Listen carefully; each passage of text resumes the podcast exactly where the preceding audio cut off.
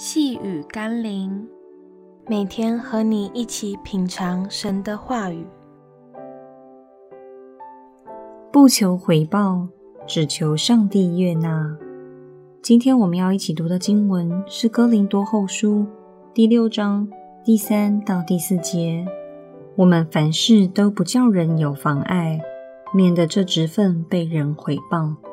反倒在各样的事上表明自己是上帝的用人，就如在许多的忍耐、患难、穷乏、困苦。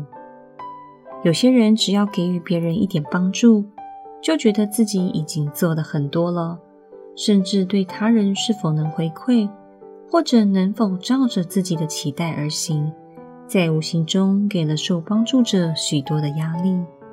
事实上，一个在基督里的人，他是恩惠，是因为懂得把上帝放在他生命中的拿出来分享。只有当我们明白一切都是神的恩典时，我们的服饰、付出才会变得更加有价值与珍贵。求神使我们明白主耶稣所说的“施比受更有福”的道理。让我们一起来祷告，亲爱的主。愿我所做的每一件事，都是做在你的身上。我不求人的赞赏与回报，而是能在你的眼里蒙受你的悦纳，我就心满意足了。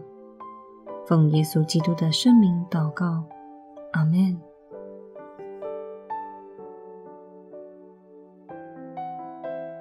细雨甘霖，我们明天见喽。